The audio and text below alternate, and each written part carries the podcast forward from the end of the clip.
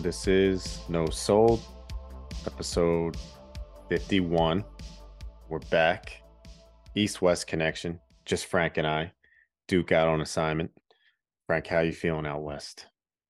Pretty good. Tired. A lot of wrestling this past weekend. So Mm. I'm spent. Yeah, a lot of wrestling. There was um WWE Night of Champions, which we're going to get into on this show. Then we also had Double or Nothing. There was an NXT show in there.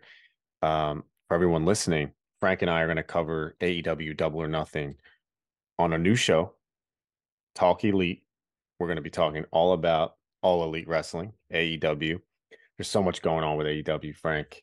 I feel like it kind of needs its own show. Some would say we're doing a Tony Khan here, right? Yeah, man. second show. Splitting it up, dividing the roster. brand split. Yeah. Frank Frank got drafted to the All Elite show. Yeah. yeah. So we're going to talk all about Double or Nothing on Wednesday. We'll drop that show. We'll get all into that. But for for this one, episode fifty one, we want to talk more about WWE. It's been a while since we talked some current stuff.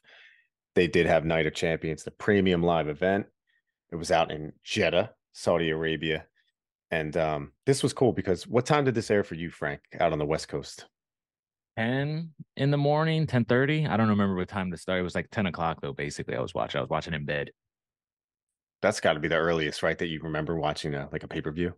Yeah, WWE. It's happened with other with other like events like this for WWE, but yeah, this is the earliest for sure. Yeah, it was definitely different. It was cool though. I mean, we'll get into the details of the show. I think right off the bat, I'll say they deliver again or over deliver for my expectations, I guess, because once again, they weren't the highest. Um, we'll see if you agree with me or not. But um, like I said, Duke is out on assignment. So next week we'll be back, the three of us. We'll into a new fun topic, I'm sure. Um, and you know, for this one, we figured we would just take you through Night of Champions we'll try to rate or review it the best we can. And um, we do want to know in the comments how you enjoyed the show. Also, if you've been following along, we're doing a Coliseum video, Coliseum Classics. We're kind of releasing those periodically, going back in time. Like I said, we got AEW stuff coming in now. Just trying to keep all the the whole scope of wrestling. It's such a hot time. I mean, it seems like now more than ever, um, people are like invested in a lot of the uh, the current storylines. Right? I feel like AEW's heating up. Yeah. You know, wrestling's having a good period. I mean, WWE's selling tickets left and right. Obviously, AEW's been doing like making moves here and there. It's an it's an interesting time, you know. Like I'm not I'm still not convinced by like WWE's weekly television, you know. So like, but I do tune into the pay-per-views and I can't front and be like they they they suck completely, you know, because like I feels like for a while it was like every event we were tuning in, it was just like, oh, you know, we have to watch this. And we, we still have a little bit of that energy, but they they haven't been terrible. There's been moments at least. So it's like, you know, it's interesting. It's a good time for WWE, cons- all things considered. And then I think AEW is doing really good. Um, and you know, we'll get into that at, at another show.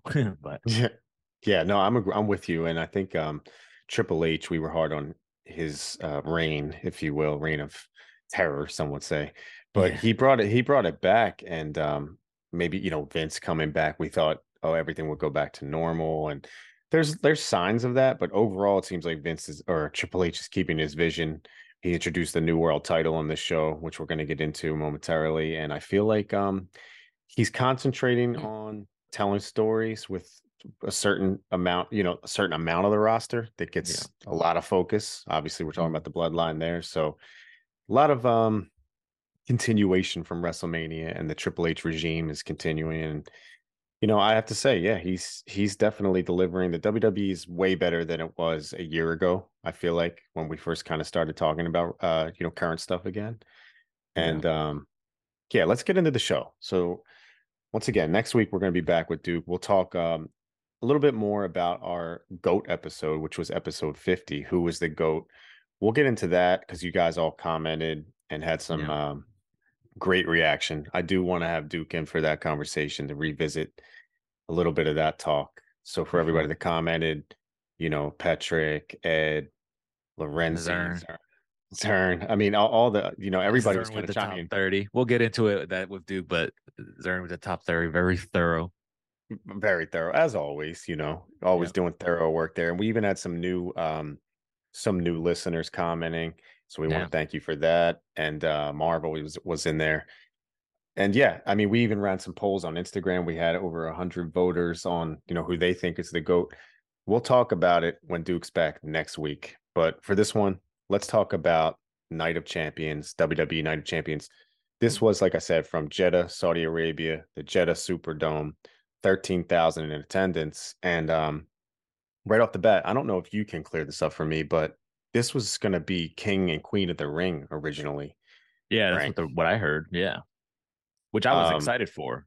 You know, like I like the idea of putting those tournaments like in a prestigious position once again. You know, well, at least the King of the Ring, the women, the the Queen of the Ring is a newer thing, but you know, I feel like that that's used to be so important, you know, to this company, and now it's like such an afterthought. It's a shame. Yeah, and I feel like um, in in Saudi Arabia it would have been kind of prestigious, you know, to count a, exactly. crown a king and a queen over Mhm. there. Um, Could have you been know, cool. but it could have been cool. I think this was something that they that the internet was kind of pointing towards Vince, like, oh, Vince is back. Now everything's Yeah. changed. They changed it to Night of Champions. It could just simply be that Roman Reigns celebrated his 1000th day as Yeah. champion during this time, and it was fitting to have the Night of Champions, um, you know, event surrounded around around his, you know, huge milestone. But uh, this one, like I said, Jeddah Superdome, thirteen thousand in attendance. We kicked it off with the new world title match. It was AJ Styles and Seth Rollins, and uh, you, Duke, and I all talked about this at the top of the tournament. Did you also pick Seth Rollins? Because I know Duke was right in on that.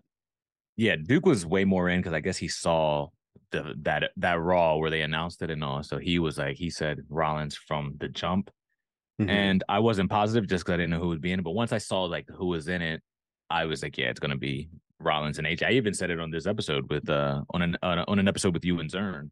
I, th- I was like, if you look at it, I was like, I think it's gonna be Rollins and AJ Styles in the final, and that's what it Yeah. ended up being. So you know, it's not shocking, I guess.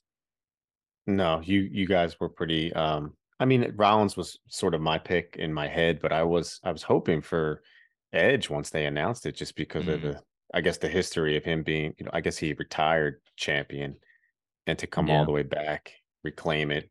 And and about know. that though too, like that lineage, did you see like that they're not using the lineage on the website? On like, Really? Clear- WWE's webs? Yeah, like because it was that's what everybody said. I think we even talked about it that it was going to go back to 2000 and whatever year they you know stopped doing it. But then on the website after this match happened, it said like one day, like the lineage of that history. It was like it was just like right up into that point when we had our winner. So it was it was interesting. And so it's like I don't think they're actually counting it as that old lineage anymore.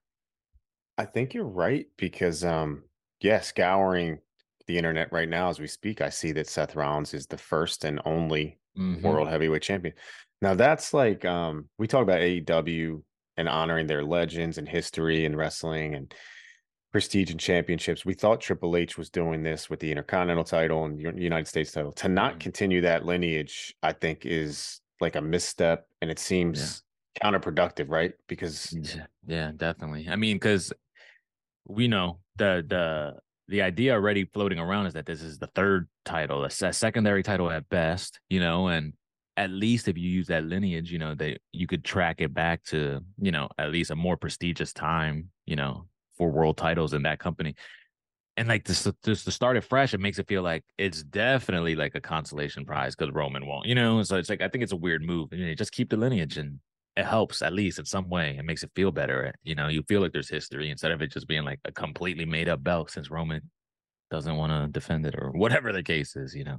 Yeah, this is the workers' title, like Triple H said, which I guess is a giveaway for Rollins, right? Uh, Yeah. When he first announced it, but yeah, I feel like they took so long to get some prestige behind the Universal title. Obviously, Mhm. Roman's reign helps a lot, but it's going to take a while for me to buy into this prestige of this title. You know?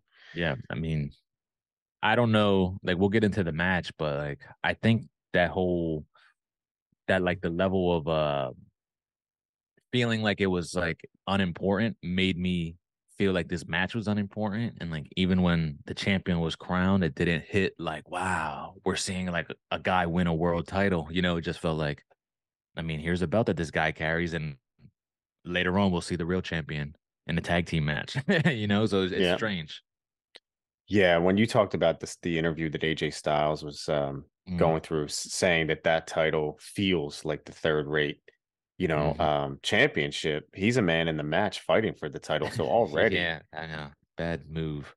bad move, and uh, we'll see if you know that worked out for him or not. But yeah, it was Seth Rollins and AJ Styles. I mean, both still in tip top shape. You got to give it up to AJ. Um, in great shape. Seth Rollins always looks great coming out when you know in one some crazy attire as usual. Mhm. Um, I do want to you know talk a little bit about the match, the chemistry. This uh, for some is you know considered a dream match, even though they've locked horns before. This is um, I guess a wrestling fan's dream, seeing sort of the um, the styles and Yeah. um, athleticism and technique, if you will. Um, what do you think about? I guess these final two, even though you predicted it, do you think this was the right move? Um, yeah, you know, because I feel like it you have I feel like no one is really hurt by this matchup, you know what I mean? Like getting into the final because like when it was Code when Cody was floating about, it was just it felt like uh, it would be a major downgrade for Cody, you know, having gone from everybody thinking he should win that WrestleMania main event to like here's some random belt that has no history apparently.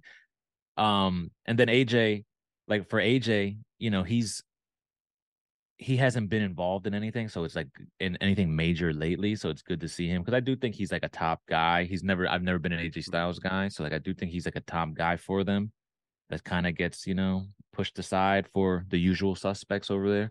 But other than um Cody, there was nobody else I really saw even in contention. I know Edge convinced everybody. He had he cut that promo, you know, and it made everybody like, oh, want Edge to get there. And like I would have been fine with him as well. It would have been more intriguing maybe if it was Rollins and Edge because I wouldn't have been sure who was going to win. Like it never felt like AJ was going to win this tournament. So I don't know. I guess they got the two right guys in there. Edge would have been the only other dude I put in. Cody should never have come near it. So he shouldn't even been in the tournament as far as I'm concerned. So um Yeah, yeah, I don't know. You know, Uh, it seems like I guess it's the right move, but yeah. I think it was not the uh, exciting. it- not exciting, and like to your point, it didn't feel like. Well, it didn't help that this is the first match on the show, and I know WWE does that often. I mean, every wrestling company will Yeah. sometimes put a world title match, but do you think they should have main evented with this since it's inaugural? I yeah, I mean, Would that have helped? it's like if you want it, I guess if you want it to feel like the world title, you know, you treat it like it was the world title. And they kind of always did that, like, you know, when they had the two titles back in the day and it was the WCW one, that was always felt like, you know, the B title. And like they just went right back to that vibe, I guess, with this one. You know, it's a shame. I, I understand the main event, right? It's Roman, it's the bloodline, it's Sammy, and but it's like you know, we did that. We did that forever for a whole year, getting up to Mania, you know, and it's like I'm not saying it wasn't good and we'll get to that stuff, but it's just like it's like is that they feel you get you get I get that feeling of this is still going on. Meanwhile, this belt you wanna you want us to believe is the real title or a real title is open, it's curtain jerking, you know. So I know, I know what they say. The first, you know, the first match is as important as the main event and all that, set the tone, but I don't know. You're trying to make people not feel like this is a joke belt and you have it first. So I don't know. It's tricky. Right. And you have two guys for me that feel um Rollins definitely in my head has established himself as like a main guy, a main player. AJ, I know people love him. He's had a great WWE title reign. I still feel like um maybe at this point especially like he doesn't strike me as you know a world champion. Um not not at least I mean this roster it's getting a little stronger. I guess you got Cody in there now, but AJ did like you said, it never felt like he was going to win this tournament. Mhm. You know, it was just kind of a placeholder. It's a chance to have a great wrestling match. Both guys got a great crowd uh crowd reaction. So, you know, I do want to um get into the match a little bit. They took their time kind of getting into the match, making contact. Mhm. Um I feel like the the the whole thing here with Rollins um he hasn't had the champion actual world championship since 2019 I was looking, but it feels like he's always kind of been hovering around that area since then. Mhm. It's a shame though that because I, getting back to the prestige of this title, like as much as Rollins has been established as like sort of a main player, I don't feel like he's the guy to instantly bring credit and credibility to this inaugural world title. And I, I, I wish I could say different, but do you feel like Mm. he's, you know, is he the guy to to put it on the map? this title? I think he could be. You know, like if you look at a guy like, um, for example, on a lesser scale, what Orange Cassidy is doing for that international title, right? Like if you would have said, is Orange Cassidy the guy to put a title on to make the belt legitimate and feel important or whatever? I probably would have said no, right? Going into it. But lots of title defenses and good matches and whatever, whatever. Now people are looking at Orange Cassidy like, oh man, you know, is this guy, you know, anybody who was a hater, there's still always going to be Orange Cassidy haters, but like you feel like, okay, you know, he's doing good by that title. At least he feels like a real champion, you know what I mean? This and that. And I think Rollins is obviously very capable of a similar thing. He could have good matches. If he is going to be workhorse champion and defending the title often, you can make that belt feel important. I do think he's a top guy there. I'm like a little higher on him than you guys are. I know he's annoying, but like I've always been a fan since the ROH days. So it's like I think he's good like that, you know. So like if that's what it's going to be, I think he can make it cool. But you know, with when you have that w, uh, WWE flavor on everything, and where it's, everything's ultra corny and super mm-hmm. scripted and all that, I worry that they don't let him just go out there and be the wrestling guy like they claim, like the workhorse that they claim, you know. So I guess we'll see. I'm not gonna say he won't. We'll see that the the this title reign is gonna determine how I feel about that belt though. So it's a lot of it's kind of a lot of pressure for him, you know, make it feel important. I think he can, but We'll see. All through all through wrestling, I'm assuming, right? All through mm-hmm. killing it in the matches. I mean, yeah. we know yeah. like the character work, I don't love of his re- lately, but I, I always admit that he's just as good as almost anybody yeah. in that ring. Mm-hmm. Current day and maybe even in all time. I think he's great in that ring. But um, is that the way to do it? Is just to have bangers, just have great matches and just build prestige through classic matches, maybe have a long title reign, like a year or so. so. Is that something to I do? Th- I think so. Normally that wouldn't be their MO, right? Like they're not so worried about that thing with their world titles, but those are established belts. This is something that kind of like nobody's on board with, I feel. So you got to make it cool. You got to make that the cool belt, you know, to have. And I think if you're going to have anybody who's going to have matches consistently, I think Rollins is the guy. You know, maybe it would have been Cody, would have been good in that spot as well. But, you know, it's Rollins. So we'll see. Yeah, Cody's definitely chasing a different story, it seems. Um, with this one, we are kind of, you know, killing the finish here, so to speak. But you know, let's get it. Let's get into the way uh, by talking about Rollins. But there was a lot of cool, you know, back and forth. Um, a lot of strike moves by AJ that brought the crowd to the feet. Uh, there were some suicide dives. You know, a lot. Of, I, I, feel like these guys do have chemistry as far as workers, wrestlers. Um, they certainly. It just it feels like with Rollins, um, it was. I guess this was kind of um, what do you call it? It, it was just like we knew where this was heading, right? We knew where this was heading the whole mm-hmm. time during the match. So although AJ gave a hell of a fight, there were a lot of reversals, tons of false finishes and whatnot. You know, eventually Rollins countered that countered that uh big forearm, the phenomenal forearm. He hit a mm-hmm. nasty super kick. His knee buckled when he went for the stomp, but he he was able to hit it. He hit a pedigree, finally hit the stomp, got the win. Seth Rollins early on in the show, first match of the night, he's your new world heavyweight champion. It was 20 minutes. We kind of ran through it there, but just because we were talking about the actual, you know, bringing in of this championship, less about the match. I do want to mention Fro- Rollins' frog splash in this match was as good as some some that I've seen. He killed it. Always delivering. I mean, there's no question. Yeah, yeah, he's good. He's good in the ring. Can't deny. Yeah, him.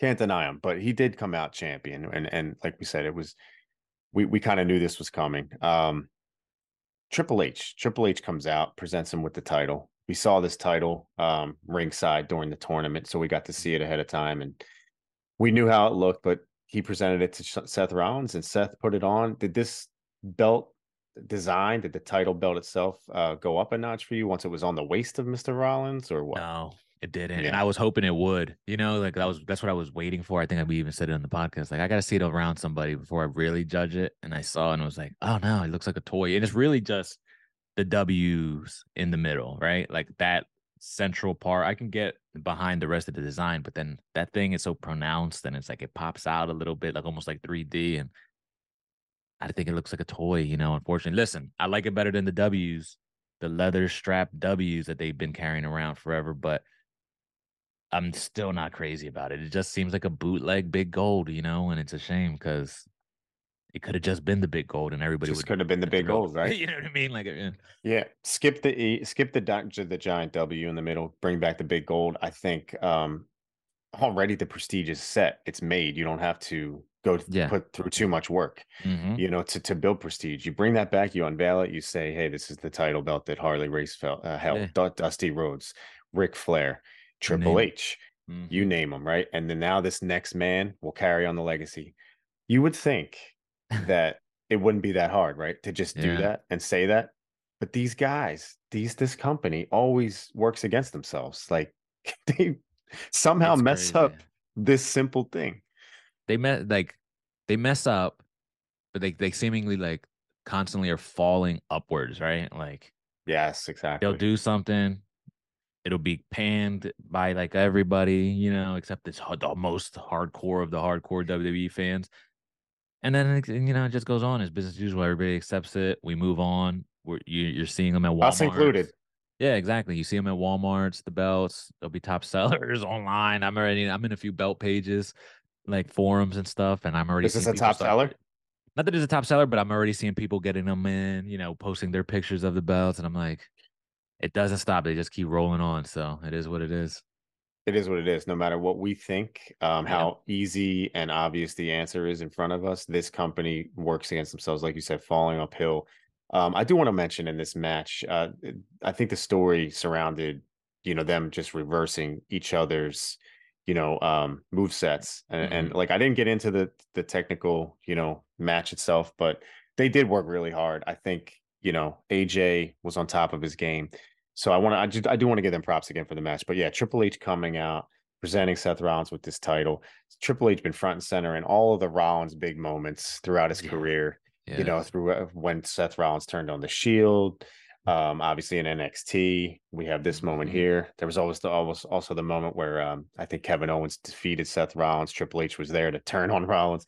Yeah. Always there next to Rollins, kind of like his his uh I guess his son or little brother it seems like you know he really took a liking to Rollins, man. And I see a lot of HBK in Rollins. I know that some people have said that before. Um, I think Rollins is similar, probably the closest thing as far as like just style, stature, show stealer.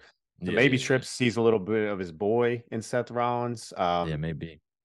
it's weird, you know, that this is who Triple H hitches his wagon to, but once again, his boy Seth Rollins is your champion. He's the inaugural world heavyweight champion. I was always saying for this decade or this era, but it sounds like it's just this is it. This is a whole new thing. We're not Yeah. acknowledging the past.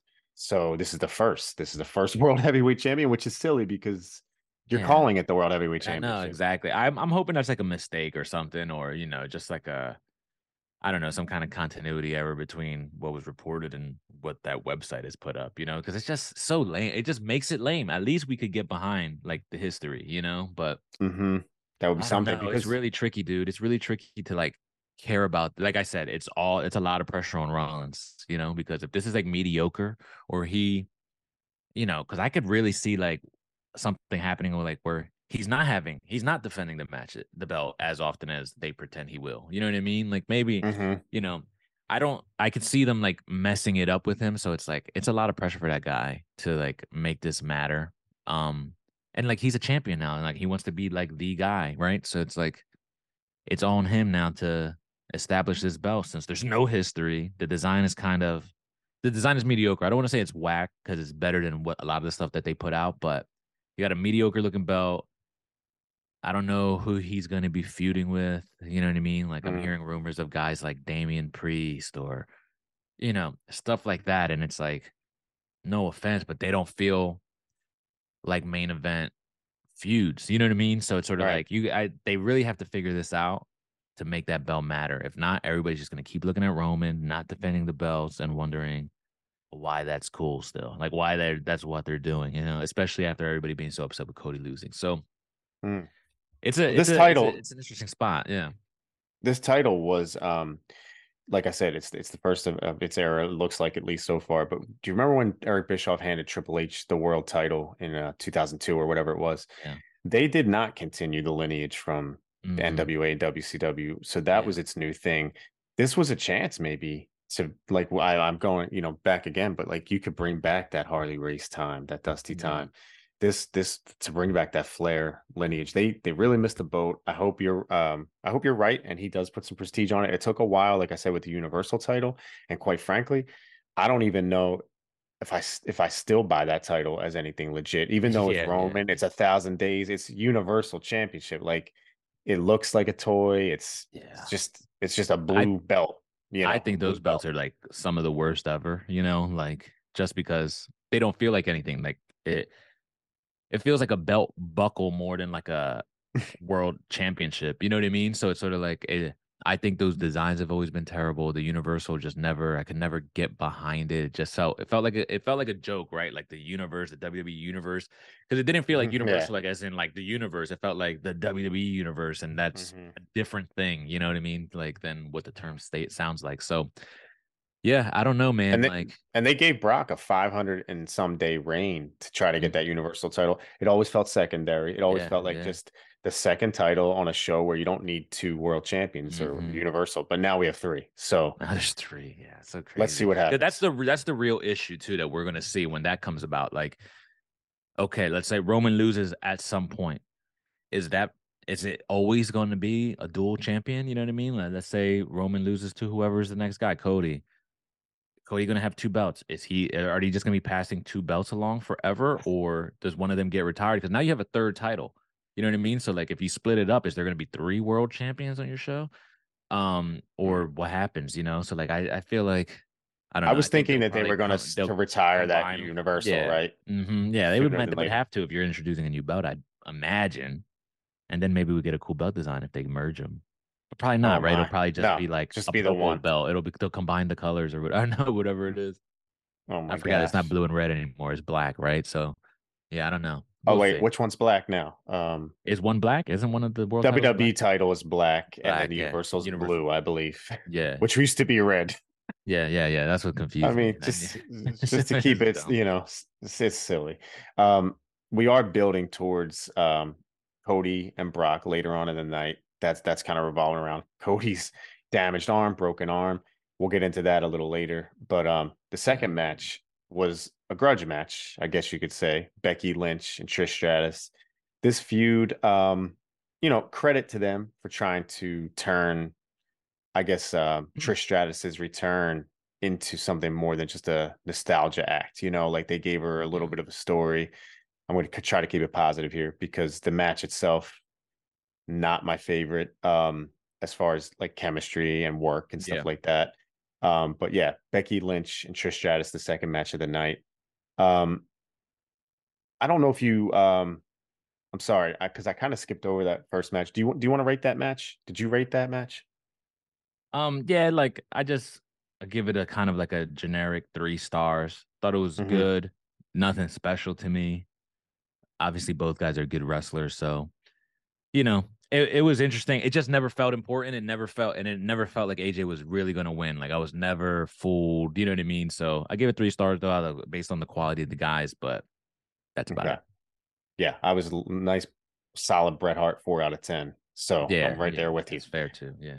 Um, four out of ten. But yeah, so Trish and Be- um, Trish and Becky Lynch, Kill Bill inspired gear for Becky Mhm. Lynch. Does does this make the man any cooler for you? The No, quote I unquote mean- the man. No. No, and like I feel like the Kill Bill gear, like hasn't that been done by like people over and over and over? Like it's no longer that interesting to me. You know, it may have been done by her. I feel like I don't even know, but you know, it's it was the gear is fine. Trish looked good, you know, like physically, but like you said, like chemistry and all that. What I took away from this match is like, because I didn't think Trish looked bad, but what I did feel like was like, wow, the women's game has really evolved, you know, because like watching their match, and I'm like, this looks like Trish, kind of, you know what I mean, of like what I Yeah. remember of Trish, but it was just like the game has changed. These girls have leveled up when you're talking about Rhea Ripley's and Jamie Hayter's, and you know what I mean, like these types of girls and the types of matches Bianca is having. When I was watching this Trish, I was like, man, Trish does look good, but I was like, but the game has really gone up a level. Not that Becky Lynch will show you any of that because I don't think she's I don't think she's at that level either. But uh and I think Trish could have used a more talented girl, maybe I should say. Yeah, or maybe like a contra a contrast of style, like a, a like Yeah, a, uh, exactly. Bianca or Mhm, exactly. Rhea. Make it interesting. Yeah. because But Becky and her, um, I think their chemistry, it was fine. Like I'm not going to kill it completely, but um, Yeah. Trish did look more kind of fluid and and I guess um back quote unquote than her tag match. She looked like old Mm-hmm. Yeah. Trish, like you said. Her she was moving around well. She did a lot of her old hits, if you will. Mhm. You know, played the hits, but also kind of um had a decent little pace with Becky Lynch. I just feel like um, you know, did you sink your teeth into this story because um heel Trish is cool and all, but also it's like Becky Lynch, man. We we always talk about it. Her her I guess the storyline she's in, they always feel so artificial to me. You know, Mhm. she doesn't make me believe in their Mhm. feud. I feel I you. hate to say it. I feel that, and like my issue is that she's always just like, like the story's just like somebody doesn't like Becky, and well, she's actually tougher than you think. You know what I Mhm. mean? And she's gonna be, and that's it. And it's always just like her cracking wise, and like she's gonna beat you because she's the man or whatever the gimmick is at the at the moment. You know, and I just don't believe it. You know, like I I struggle with it. Like I believe Rhea Ripley, right? Like I Mhm. believe Rhea Ripley if she was standing in front of a man talking that kind of trash, you know. And then it's like Becky, I don't believe her in front of retired Trish, you know. So it's sort of like it's it's just tricky. Her storylines just never they never get me, man. Like I don't get Becky. Um, I know we have some viewers who are big Becky stands, you know, and it's like that's Yeah. great, but I just don't get it. I don't think she's any good. I don't think her talking's anything good either, which is like what people fall back on because they feel like her. At least she could like she cuts promos uh, being a fake Conor, but like I don't buy it. I don't buy the tough guy thing. And like to me, Trish looks tougher than her, and Trish's not even active, you know. So it's like it's it's Mhm. weird. It's weird. I just can't get into the Becky stuff. So I was I invested in this story like at all? Not really, because it felt like more the same old, same old. It's just now you're doing it with Trish. Didn't she do this with Lita? You know, like it just Yeah, felt like right. the same, That's- that's same, right, yeah. same thing. You know, it's like now we have this uh, the other legend of that time. You know, and They can surround all the legends they want around Becky Lynch, and perception is reality. Seeing is believing, they say, and I want to believe that Becky Lynch's uh, hype is Yeah, yeah. legit. I really do. I want to like believe it, but no matter what they do, they put Trish now with her. I don't feel like Becky Lynch is like a living legend. I don't feel like she is an all-time goat. I don't feel like she's on their level. No matter what they try to present, like you guys talk about shoving a Roman down your throat or a Cena, and they've Yeah. done that with Becky. But Mm. some for some, like you gotta admit, like it did work a little with Roman. It did work a little with Cena. It's not working at all for me with Becky. I don't. I don't know about you, but do you feel like she's on that level no matter what they do? No, like no, I don't, and like, and I think it shows because she's kind of been out of the the title picture, right? Like, really, because Mm. Bianca had that belt for 400 plus days. Um, Rhea's obviously she she got herself over to a level like nobody could believe, and now she's like the most over lady in that company. But it's just like, but Becky, you know, they kind of been fizzling her down. They're keeping her in big program because she's a star. You know, she does get reactions and all, but it's not that same reaction where it was like undeniable leading into Mania. You know what I mean? And her winning the belts.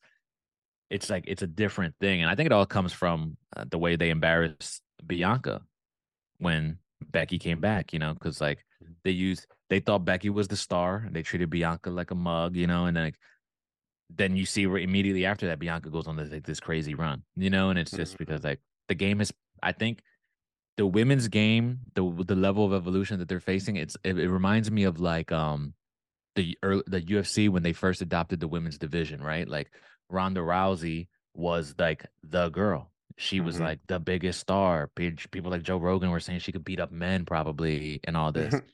but then the girls caught up to her. And when they Mhm. caught up skill level and they couldn't, she couldn't just use her one thing that she was strong at to dominate them. She started getting blasted out of there, and then girls weren't scared of. it. And it happens. It happens in. It happened in UFC many years before that with like Royce Gracie, even or whatever, right? Like when Mm. jujitsu was new, but everybody Mhm. catches on and they evolve. And the women are evolving at such a rapid pace that what was cool five years ago is not relevant anymore to me you know, unless you you can adapt. And I don't think Becky has. I think she's regressed, you know, Mhm. and like she was over because Nia Jax broke her face. The crowd got behind her. You know, she had that momentum, but that's gone. and like in That's a- limited. That's that's really fair. Like I think you're right because you got girls like Rhea Ripley, you got Bianca Belair, very athletically gifted. Charlotte's athletically gifted, but I do think um, as long as you believe your shtick, as long as you believe Mhm. your character, like a like a Britt Baker, Yeah, you don't have to be the greatest athlete or For whatever. sure. You know what I mean? So Becky doesn't have neither. I guess is what we're saying, at least in our opinion. In our opinion, I mean, I we're probably in the minority. We're definitely in the minority, right? Because Okay. Do you believe she believes she's the toughest girl in the? I believe she believes it. I believe she believes she's the best ever to do it. I Mm. believe that, and I do think that's a good attitude to have, right? Like if you're in this game, you might as well. Yeah. But but uh see, I just don't think it plays out that way like when you watch. Like the eyeball test to me is like, nah, you're not you're not that good in the ring. We can get over it. Mhm. There's plenty of people who are not that good in the ring. You're not that good on the mic. The Mm-hmm. chemistry you have with certain people, like she, you know, she used to have good matches with um, like even when I was like at peak, like Becky Lynch dislike, she would have good matches with like Sasha, you know, like but like other girls who could carry her, but like she's not carrying anybody, dude, you know. And it's sort of like Trish, you know, is a a gener you know old generation, so she's just not that girl anymore. So it's, it's just tricky, and it like leaves Becky in these awkward spots. They, I think, having Trish in these big programs and even Lita, like I love those girls, love them, you know. But like, your women's division is strong on paper. Like, you try to elevate somebody, you know what I mean? Elevate some of these young girls in these positions, you know. And we do have like a, you know, something like at the ending of this match, some interference of another Yes. younger Let's get to it really star. quick. I just Yeah. want to say, yeah, because Becky Lynch did she um beat a count out, uh, kicked out of a chick kick. It was building towards the finish. Um Trish was able to kind of get out of Becky's move, the disarmer, got her foot on the rope. Yeah, it was Zoey Stark. NXT's own Zoey Stark appeared out of nowhere. She hit her finisher on Becky. Ref's head was turned or his back was turned. So yeah, Trish hits the big Stratusfaction, gets the win. Um, I'll just say right off the bat, for me, this was a 3.3 out of 10. I just did not love the chemistry. I did not love Becky Lynch's um, I guess I, I I think she tries to be aggressive. Um, I don't want to I don't want to keep killing Becky. I just didn't love the match. It was Yeah. 3.1 out of 10. And um, that's it for me. But you did get to debut with Zoey Stark, so I'll let you continue with that whole debut. Yeah, and like no, so like it was that made it interesting, I guess. Like the finish made it a little interesting, and it's cool to see. You know, listen, I I say a younger. I don't know how old Zoey Starks is or isn't, but um, career wise, you know what I mean. Like it's good to see somebody new get called up or whatever and put in a spot. You know, because that girl's now immediately in a program with Becky Lynch and Stratus, right? So like.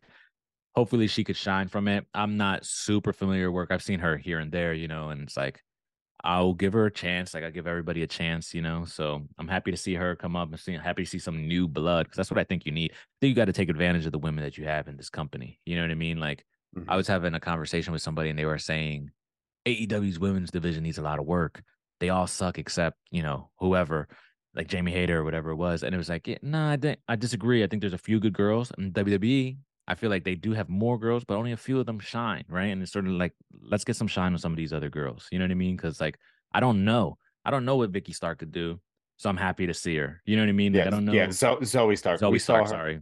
That's cool. We did see her in the Royal Rumble earlier this year, if you remember. Uh, she was in the Rumble. Uh, I know HBK is super high on her. She's 29 years old. Uh, I know there's a lot of NXT fans, you know, that might listen. I know Duke is. I think he's Duke is pretty high on uh, Zoey Stark, but Okay. she, uh, I guess she's aligning herself with the legend. Hey, that's you know, it's a good The rub. strategy. Yeah, and get the rub. The rub. rub helps. Um, it's nice to be have a, have a mentor, so to speak. Um, so we'll see where it goes with Zoey Stark and Trish Stratus. We'll see. I don't believe this is the end of that feud, so we're gonna get you know more uh, Becky Lynch and Trish Stratus. But yeah, much like my, uh, I was not a big Kill Bill fan. I was not a Mm. huge Bill fan of this match. Yeah. Three point one out of ten. What do you rate this match? Uh, just a standard two out of five for me. Okay. I because I liked seeing Trish. I did. I did like seeing Trish actually have a match and like seeing it build, you know, and seeing her get more comfortable as the match went on and stuff, and feeling like, oh, this is old Trish, you know. So that was cool to me. But Becky didn't do anything exceptional to me. Um, she got busted up. It looked like she got busted up the hard way too.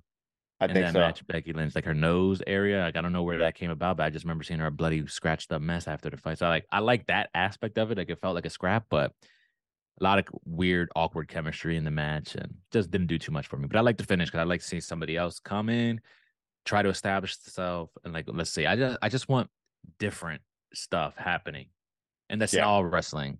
eh, you know, Mhm. AEW included. So, you know, we'll see. Mhm. Yeah, we will see. Um, props to Trish though. Great shape. I think she brought Yeah. it. I think she was, you know, she held up her end of the uh the bargain, if you will. Yeah.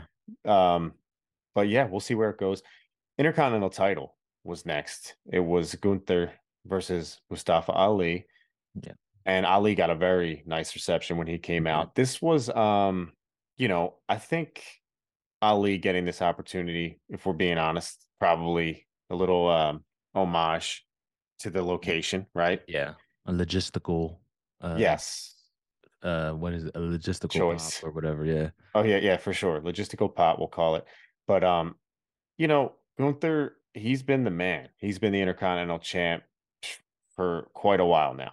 And um, I think he's now, I believe, the fourth longest reigning Intercontinental champion of all time. I think that's what I heard. Yeah. Something like that. Um, and you know, he is one of these guys that I feel like can have a good match with anyone. Pretty much. He's he's not Curt Hennig, he's not Bret Hart, but he's a different type of, I guess, technician, a different kind of like regal esque worker. You know, um, he yeah. mixes that European style in there.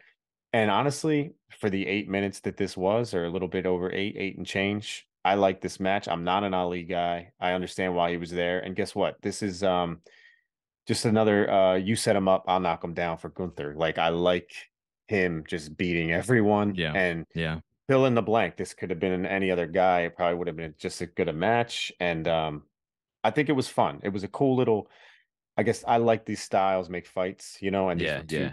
two good mixes. So um what do you think about this one? IC title on the line. Yeah. It, it was short. So Mhm. I'm not gonna go crazy with praise, but like I think Gunther's the I think Gunther's the coolest guy in the company, personally. Mhm. I love that he's it, it looks like he's gonna break the IC title, you know, like longest reign record, you know, which I'm happy. Like I'd much rather I'd much rather historically talk about the longest reigning champ be Gunther than Honky, and you know what I mean. So I'm happy that's gonna happen. As far as Ali goes, I think Ali is good actually, like as a wrestler, not Yeah. as a full package. Like as a wrestler, like he, I think he could do cool stuff, and physically, I think he's like in really good shape. And I thought he looked super cool in his entrance. You know, like with you know that the headpiece he was wearing. I don't want to call it something, but it's not. Um, his just gear looked great. I thought he came out and I was like, he looked the part. So, you know, not having followed any kind of story, I didn't really know why he was in the title shot other than the, because they were in Saudi Arabia. But like, He won a little battle royal on Raw. Okay. Uh, I think Yeah. it was two weeks ago, but yeah. okay, yeah. So like, it was cool. You know, we, we knew he was a no hoper though, right? Like Gunther's losing that strap. So like, it's hard to um suspend like disbelief that much, right? Because Gunther's like the most dominant guy. He just went from number one to to, to the last entrant in the Royal Rumble. Just finished beating Drew McIntyre and Sheamus in a you know barn burner. Now he's fighting Ali. You know what I mean? So so you know it's it's tricky for Ali to get like himself over in a spot like that. But I did think he looked good. I think he's capable, and I think he made Gunther look good. So uh, it was a fun little match. I don't, I don't want to go too extra on it, but Gunther's the guy. Did you hear the the guy. rumor, Did you hear rumors that like Cody Gunther for Mania next year? I did, and you know already um how I had to be talked off the ledge when Cody lost at WrestleMania this year. But you guys, well, not you so much, but I know Zern and some others were saying, hey, maybe next year he finishes the story. But I was always Yeah. like, hey, I don't trust this WWE That's a long fan base or the yeah. crowd. It's a long time, and the company itself. And now we're starting to hear rumblings of maybe Cody and Gunther, and it's like, man, I'm not surprised at all. And I'm going to tell you right now, at this specific moment, I I can't see why I would look. They're both great, but Yeah. but why would I care about that when you you you robbed me of the thing last year? You know what I mean? Like, uh, would this be for the IC title? See, in my brain, I think I don't know why, and it, it probably doesn't even make sense. But like when I heard that rumor, I was thinking it's for the world title, but Cody already has won it at some point. And at Mania, Mm, at Mania, Gunther might come in and like dethrone him or something, and, then- and really put Gunther as your next huge guy. oh for the company. My brain was thinking it's a world title matchup. I know Gunther has the IC belt, and like, and it's tricky. Like, where along that path do does Roman lose the belt and Gunther loses his? You know, to make that a realistic possibility. Unless But we do brain- the the Hogan Warrior thing, maybe we got IC title yeah, versus I world mean, title. and, and maybe would that That's be a big, big. deal? You know, man, That's maybe. big. Would that be a big deal, or would Gunther versus Roman be a bigger deal at Well, WrestleMania? As like the I don't know if they'll do guys heel heel. I mean, look, oh no, that'd be huge if they were both holding on to their titles. You- Gunther you could know what I mean? turn face. You know what I mean? Like in that time, he could be Ye- the warrior in this situation. You know, so to speak. Yeah, or Roman. But maybe. anyway, again, the yeah. whole bloodline turns on Roman, and you That's fantasy. another- That's all fantasy booking, Yeah. though. You know, but like, but yeah, but the idea of Cody Gunther to me that sounds like a world title match. You know, um, Are you saying even the though- the world heavyweight title too? Like Roman Yeah, keeps his maybe belts, Yeah, yeah, just world maybe. heavyweight. Yeah, who Maybe. knows? I know. Who knows? Jeez. Yeah, but no, that was the rumor. I forgot I about, about that that. belt already. Yeah, I forgot about that belt already, and now you put it in my head, and I'm like, oh no, yeah, that could be the belt. That could be the world Oh, title match we're talking about. Um, so Gunther did just pass Don Muraco. Oh, uh, nice. I'm sorry. uh, No, I'm sorry. He's coming up on Muraco in 30 Oh. days. Okay, so that'll so put that'll put him in yeah. four. Yeah, that'll put him number four. To get to number three, he has to pass Macho Man Randy Savage, who has Crazy, right? 414 days. Gunther's at 353. So we're talking in two months' time. Yeah, he's he might both pass of those guys. Macho Man Randy Savage, which is insane. It is, and then he's gonna and then he's got Pedro right after that, 424 days. So he's chasing the uh the uh the honky tonk man at 454. So you might be right, man. They I think he's getting it. Yeah, it's good. I'm know, stoked on that. interesting, though, when you get close to that number, let's say he's at 453 days or whatever, one day before, you Mhm. could really, really create an epic main event type level intercontinental title match. Like, Sure. will he hold on to it or will he Sure. not? Like, will he break the record? Will he not? You know, and I think that'd be so fun. I hope they I hope they figure that out too. Like I hope they're smart about booking in the next few months, you know, so that he can have that moment, that British bulldog, you know, Bret Hart type of match where the IC belt is the most important thing on the show. He's doing a great job to make it that, man. Yeah. He's doing a great Yeah. job. Who would have thought it'd be him to do yeah, this? I know. Because they tried so many guys, my boy Cody included. And the, look, the title belt when he Cody brought that back, the Yeah. um, original design, I thought it looked great. It was beautiful, but of course it gets lost in the shuffle again, you know. But Mm-hmm. this is real deal prestige. I wish they had that design still, but hey, yeah. I guess you know can't be a chooser. Um, real quick on the Ali Gunther match, just to wrap it up because they did work well. I, I mean, Ali was over with this crowd. Obviously, it wasn't a long match, but they did pack a lot into it, and they did a good job telling the little underdog story with Ali. And I think Mhm. we all knew Gunther was going to retain, but that would Mhm. be like, that was never really in doubt. But um, they got it done. I gave this one a nice solid, you know, four point three out of ten because it was Mhm. short. That's all we needed to see. Yeah. But it was all sound work, and Yeah. you know that's what I had. What you have? Two and a half out of five for me, just because of the length. I think, you know, I'm not gonna say it would have been a classic if given more time or anything, but it could have been in my three star ratings or whatever, but if it was three, four minutes longer. But two and a half, it was a short match. Both guys look good uh, as far as I was concerned, and uh yeah, right guy won. Right guy won. Um, yeah, we'll see what happens next. I'm not a huge fan of Ali, like the personality. I think he once again he's another guy who doesn't know who he is. It seems artificial, great in the ring. Mhm. I've heard some rumors that um he wrote something like if I don't win the title, I, I might, you know, kind of it sound there were some rumors that he might not, you know, stick around long. So we'll see where it goes with Ali. He did have those issues contractual where he was trying to get out. Remember, like he was asking on Mhm. Twitter to be fired or whatever, and they they did it up clearly, you know, and like, and then he was involved in that terrible retribution angle that went Mhm. nowhere. Um, so I'm sure he's a frustrated guy over there, but it seems like lately he's been getting a little more shine. I mean, he got himself into a title match, and uh, I guess it's a big show. It's a big show financially, so Sure was. you know, yeah. So I don't know. I mean, we'll see how he goes. I mean, demanding a title or you're gonna quit or whatever the case is is ludicrous. You know, I mean, he hasn't done it. He hasn't done anything, but you know, that's on him if that's if that's what he sees fit. I mean, where's he gonna go? AEW? I mean, yeah, he could have good matches there, but like, I don't know that he's. I don't think he's. I don't think he's that guy that he may think he is. You know, or maybe some people on the internet gas him up to believe.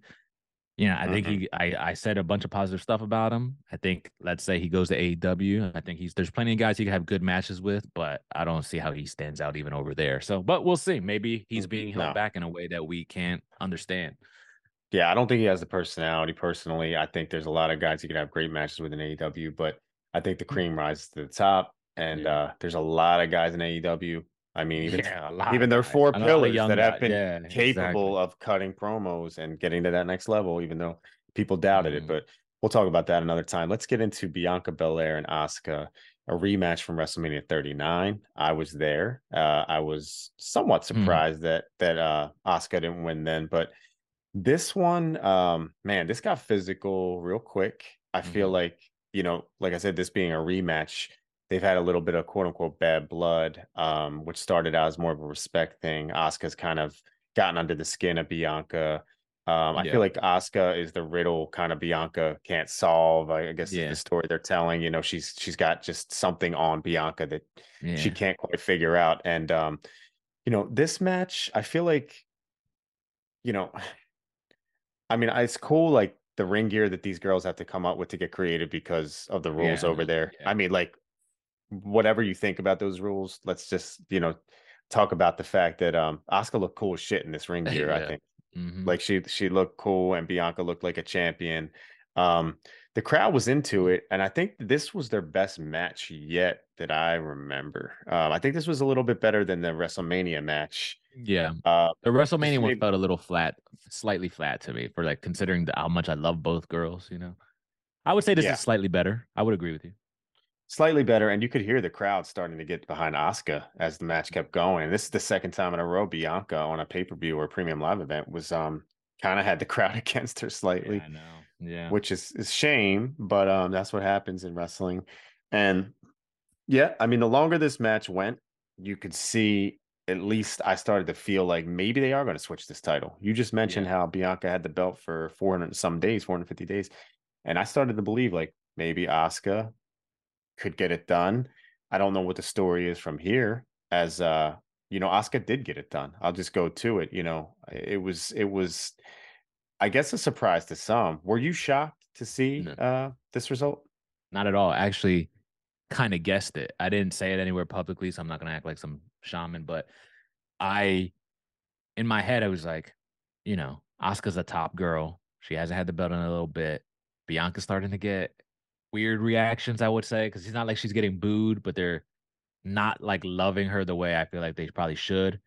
And my big thing was everybody says these Saudi shows are glorified house shows, you know, and it's sort of Mhm. like we got to make it not feel like a house show. And I was like, w- looking at the titles, you go, who, which of these can move, you know, like in theory, maybe the tag team titles if you want to make Roman the most dominating guy in the company's history, but Mhm. more likely it's this Asuka Bianca match because they're two equals, you know, going at it. You really can't be mad with Asuka winning that belt. You know, it's like I don't know. So I, I had that in the back of my mind, like I know I could see Asuka winning, you know, and I love Asuka personally, so I was kind of Mhm. cheering for her. I love Bianca. Don't get me wrong, love her. Think she's the best, but I love Asuka, so I kind of predicted that in my head, and um, yeah, it came true. And I like the way it went. I thought it was creative finish wise Mm. with the Yeah. miss on the hand, you know, because like Asuka missed. She tried. She missed with the mist um earlier in the match, you know, and then Mhm. she puts it all over her hand, which I thought was interesting. And it's like very Great Muta esque, you know. Shout out to the my goat Yeah. list, you know. So Mhm. I thought she that was wipes cool. it. She wipes it in Bianca's eyes, which Yeah, yeah. the Bianca same effect. I suppose. Yeah, I guess so. It's in her eyes. So Bianca has her up for the move, and she wipes it in her eyes. Creative, you you know, um, a finish you don't see in WWE or you haven't. So I thought it was. I thought the ending was interesting, and I liked it. Yeah, that's what I'm saying. Like, I know their Mania match wasn't, you know, the worst. People like that match maybe more than this one, but I thought this one felt more physical. It felt more um, important. It felt more, I guess, urgent for Asuka to get it done. There, she kind of um, was up against her back was against the wall a little bit, and it did have a creative finish. Um, yeah, it was cool, man. I think um, you know they they have good chemistry. They built good chemistry. I don't know if it's the end of their story. We do have a new women's champion, though. I should say it was 15 minutes flat. Raw women's champion now. Asuka, cool ass face paint this time Mhm. around. I mean, she's had some great ones. This this this paint was up there, and um, yeah, there was there was um, just it's it's just like interesting that they chose to do this now because I thought we were building towards a Rhea Bianca like super clash, so to speak, Yeah. at WrestleMania next year. Um, and man, much like AEW mirrored this result in their company, like I, I was, I was kind of like you said you saw Asuka. I didn't believe it until halfway through the match. I'm like, oh, you know what? They may, they might switch this. But now that it ha- when it happened, I was like, oh wow, there goes 450 some days. Like, yeah, that's a hell. That's that they're wiping it away. We, you know, here we are, start again. I guess now now where do we go i don't know i mean bianca as non-champion is interesting because she hasn't had the best feuds like as an underdog you know chasing yeah. he's just yeah. always been the est you she know? has been but i think it'll be interesting to see her as chasing the belt for a little bit because she's been very dominant you know a couple wrestlemania main events you know or roundabouts um long title reigns, multiple title reigns, other than the blip with Becky, you know, that was maybe mm-hmm. the only time they made her look like a sucker in recent history. So like I just I'm happy. I'm tell you why I'm happy her take getting the belt offer because I was getting worried that she was going to start getting like the Charlotte Flair treatment mm-hmm. or to a you know to a greater extent something like John Cena where like mm-hmm. he just mm-hmm. kept winning and then people just hated his guts for it for a long time. Maybe like Roman, but I think she's actually good unlike Roman. So it's sort of like wrestling wise. so like um you know, so like I was worried that she was gonna start getting boos, you know, and it was like I didn't want to see her come to that. And I think now the belt's off of her, so you can't hold that against her, right? You can't hold her her success against her. So now she'll go for after it. She'll the chase will be interesting. Like you said, yeah. Code uh Bianca and Rhea would have been mega, but I think you can still do that because I think those are clearly the top girls in the company. I don't think that's a, a match that's gonna go out of style anytime soon. So like even if it's next WrestleMania, you have plenty of time, right? Like WrestleMania just happened, really. So it's like we have plenty of time to build up to that level again. It just won't be mm-hmm. with this crazy long title reign. But like Rhea doesn't have one either, so it's like it's it'll it'll still be cool. Yeah, this is business. This is part of it. Yeah. Uh, Bianca Belair, her title reign is over. It was a long one. It was a good one, but she'll learn as uh, she gets older. You know how to chase, and we'll see. Yeah. Um, the next match was another uh, female match. It, I'm I'm not going to get into it because it was only a minute long. Rhea Ripley defeated Natalya very quickly. What what grade did you give Asuka Bianca? I'm so sorry. Uh, so I actually gave that so far. This would have been my favorite match on the show, oh, wow. and it was a, a five point three. Okay, yeah, I gave it like in between the other two matches. Uh, um, well, the Gunther match and the Rollins match, which I liked. Um, I gave it a two point seven five, right in between. Okay, good okay. matchup. Didn't like blow me away by any means, but um, you know, I it thought sounds like we're in the same boat. Yeah, we're like kind of right in the same area there. Yeah. yeah.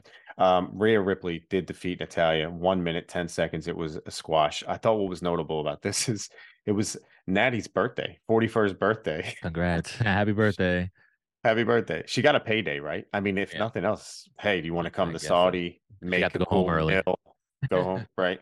I guess that's her birthday present. But we got to feature Rhea Ripley. Um, what I would say about this is um, this match was on.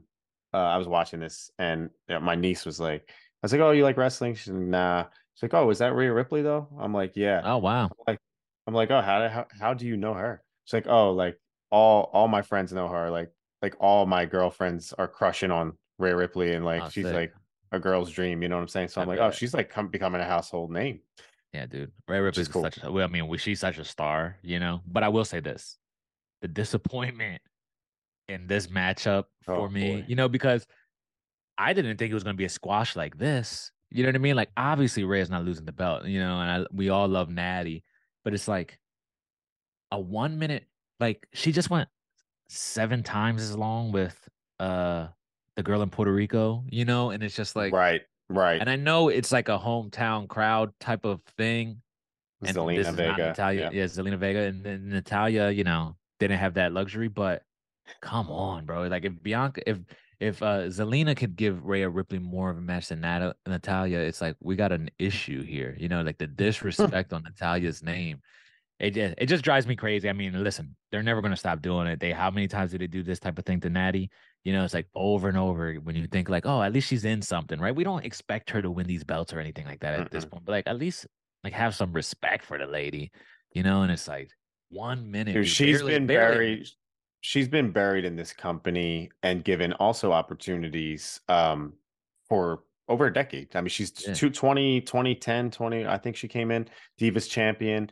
There was a time uh, with the Hart Dynasty. There was a time where I was uh, on pace. I was like, Natty is is the greatest women's wrestler of all time Yeah, at, at, yeah. at, at, At some point time, before yeah. Charlotte, you know, before Yeah. some of these girls got better. But Natty's legacy since then, it has definitely become more about disappointment. I'm with you, man. I love her so much. I think Natty deserves better. She's 41 now.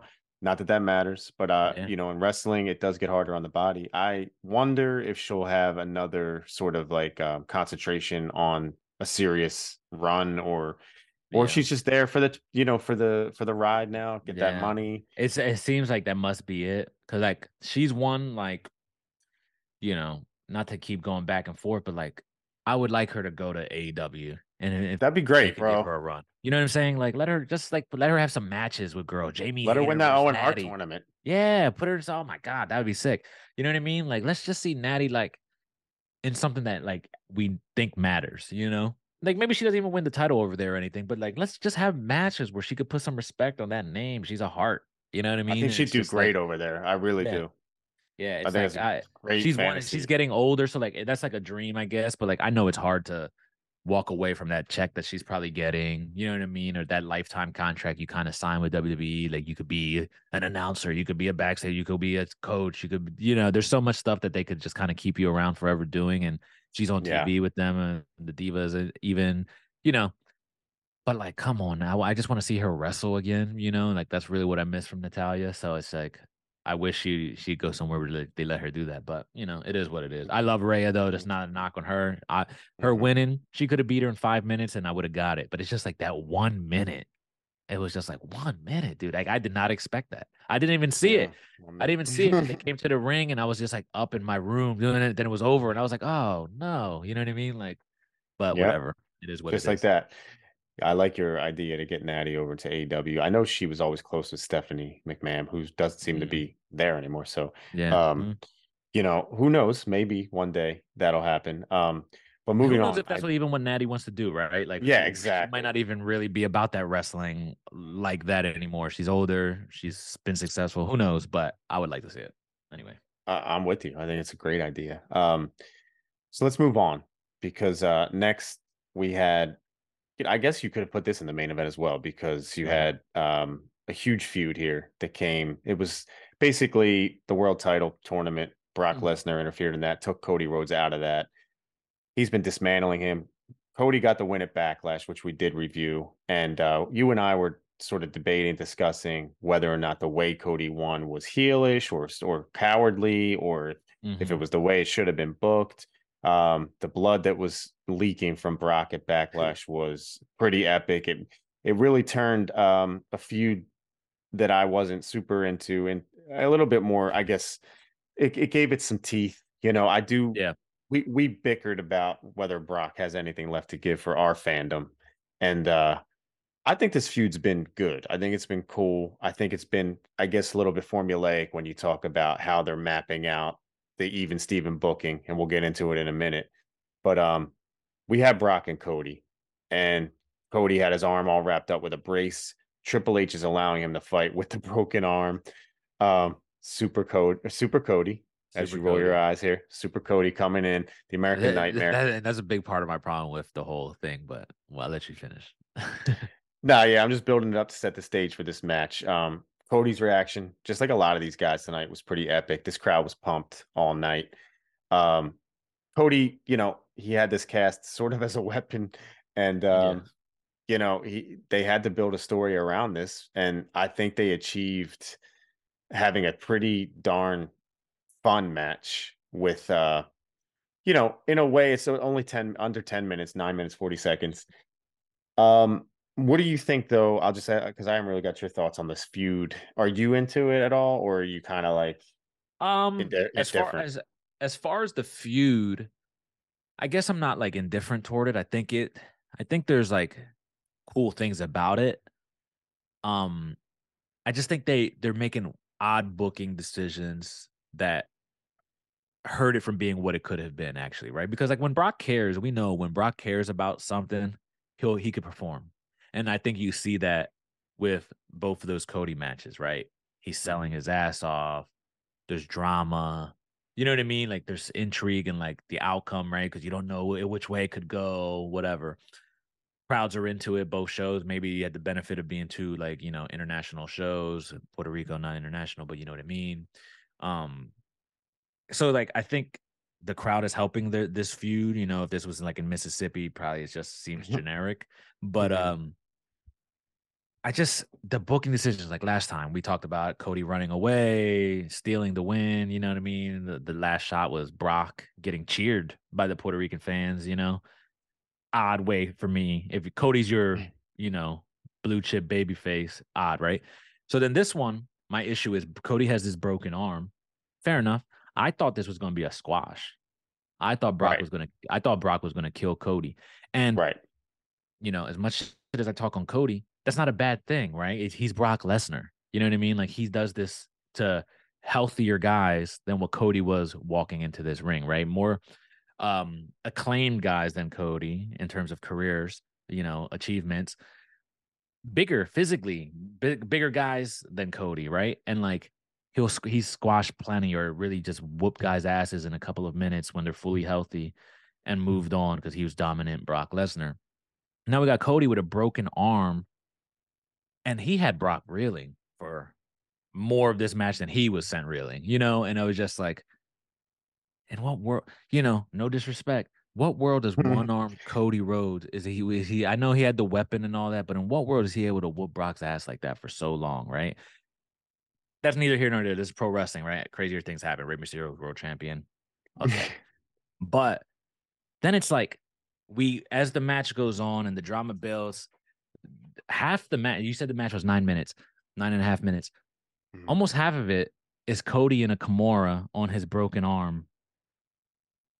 That's where you lose me a little bit because, like, screaming I, into the I camera, believe in the heart and soul Yeah, yeah. and the, and and like the the fight and and you know just the um, I guess like the underdog thing. But but yeah, fighting out of the Kimura for that long, I'm like, oh, It does I don't doesn't know, work Cody. way, I love yeah, you to it, death. Yeah, it doesn't. but like Randy way. Orton, Mhm. Undertaker, Punk.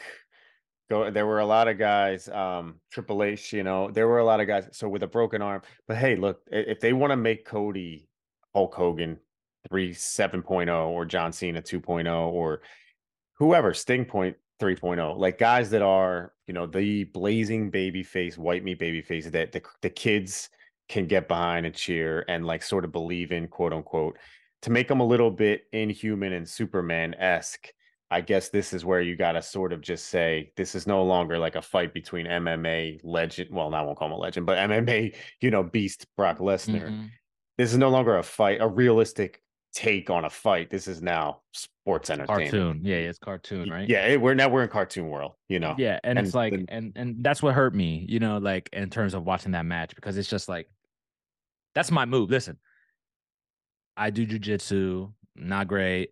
I do jujitsu. The move I hit is Kimuras and Americanas. That's pretty much all I can hit. you know what I mean on guys Mhm, when we mhm. roll. So it's like I get that move. So like when Cody's arm is in it for four minutes, and it's broken, by the way.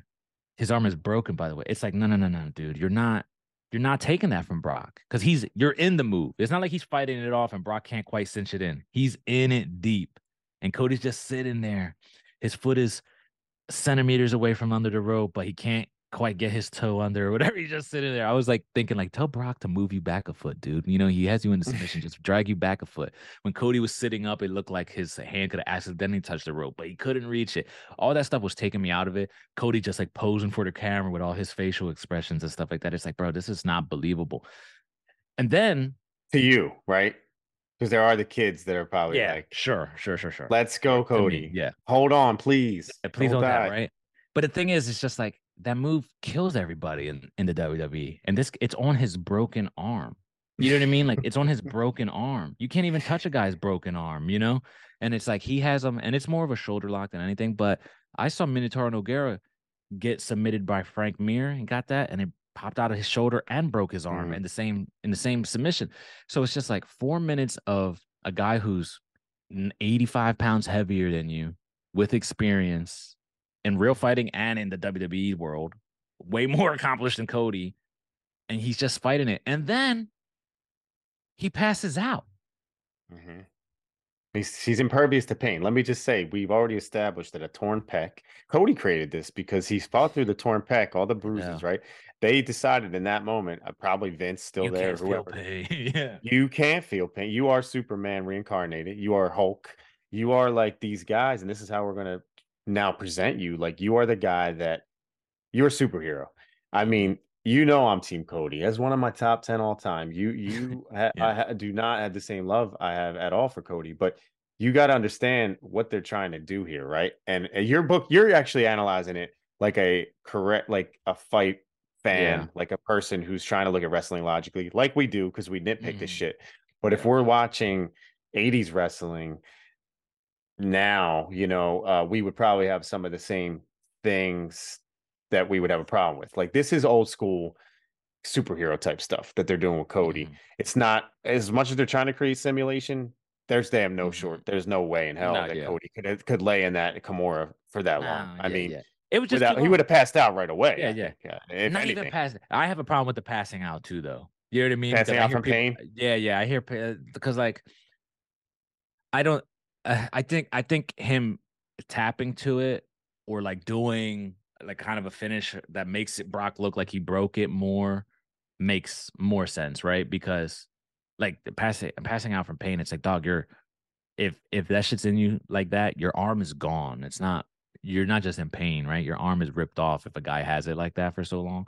So it's sort of like that doesn't make sense to me. Like Austin, people are talking about like Austin passed out. Austin passed out from blood loss, right? And like it, mm. it passing out from the pain and that kind of a move, it's just it doesn't make sense. Okay, it's pro wrestling. We gotta like I gotta abandon that idea, like the logic, you know. But right, plenty I of guys have passed out in yeah, wrestling moves. I just you know what I mean? couldn't. I just couldn't get over it. You know what I mean? It just is like so preposterous to me. But it is mm. what it mm.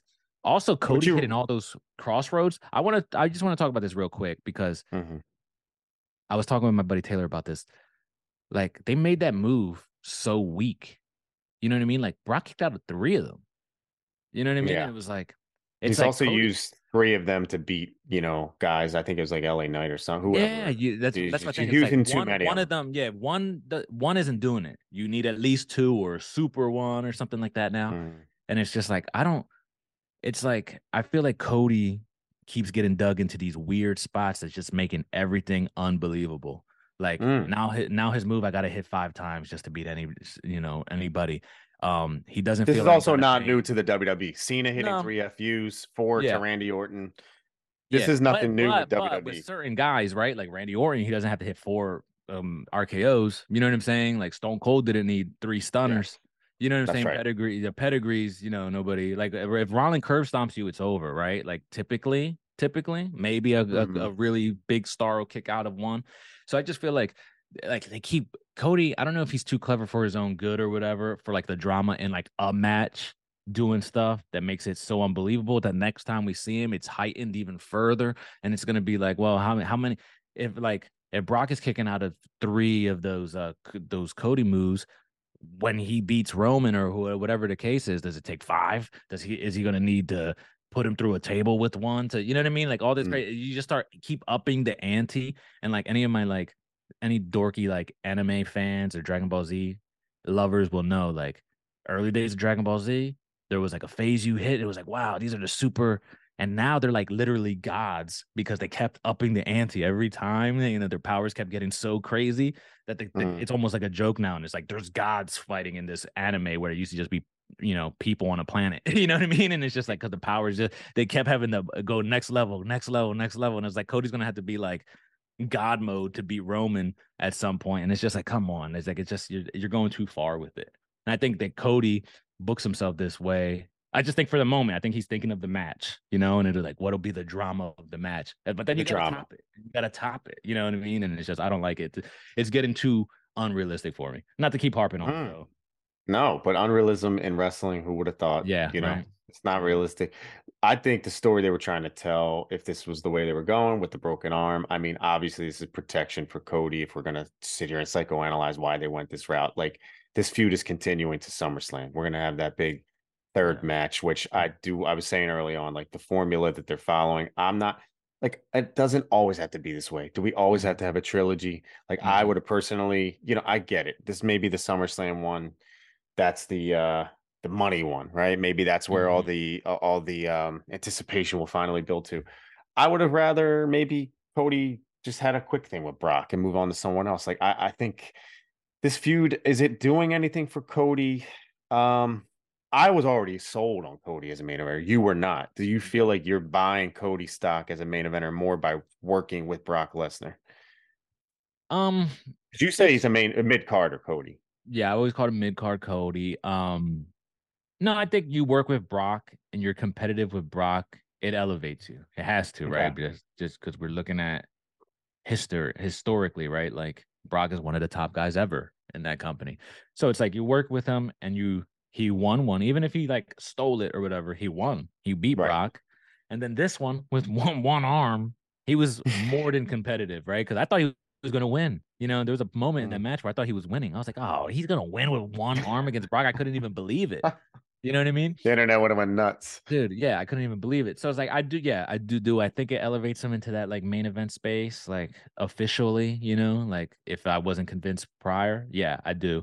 But this 50-50 booking and all this it's like it doesn't work for me. You know like you can continue a feud and cody could have lost in puerto rico right and then Brock could have still whooped his ass and broke his arm. And then he would have and, and Cody could have lost this pay-per-view. To me, it doesn't change any of that underdog shit. If like if we want this ultimate underdog story and this guy who, you know what I mean, like do do anything like Rocky lost in the first movie.